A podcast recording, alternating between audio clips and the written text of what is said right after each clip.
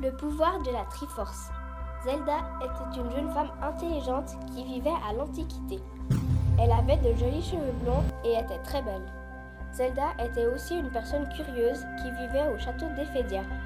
Mais son rêve, c'était d'aller au château de la Triforce. Un matin, très tôt, elle se rendit de ce fameux château. Mais Zelda ne savait pas que Méchant était aussi intéressé par le collier de la Triforce. À l'intérieur du château, il y avait un trône en cuir et à droite, il y avait des armures. Zelda vit aussi la puissante Triforce qui était sur un socle. Brusquement, elle se retourna et vit Ganondorf.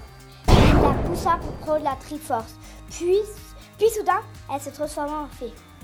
Finalement, Zelda réussit à prendre la Triforce à Ganondorf. Il lui demanda Mais Zelda, que fais-tu? J'ai fait ce que j'avais à faire, lui répondit-elle. La fille tua ensuite Ganondorf et la Triforce partit du ciel vers les dieux. Zelda était la seule à pouvoir reprendre la Triforce car c'était elle l'élue. Les trois parties du collier lui correspondaient totalement car elle était forte, courageuse et intelligente, l'exclamait Anaïs.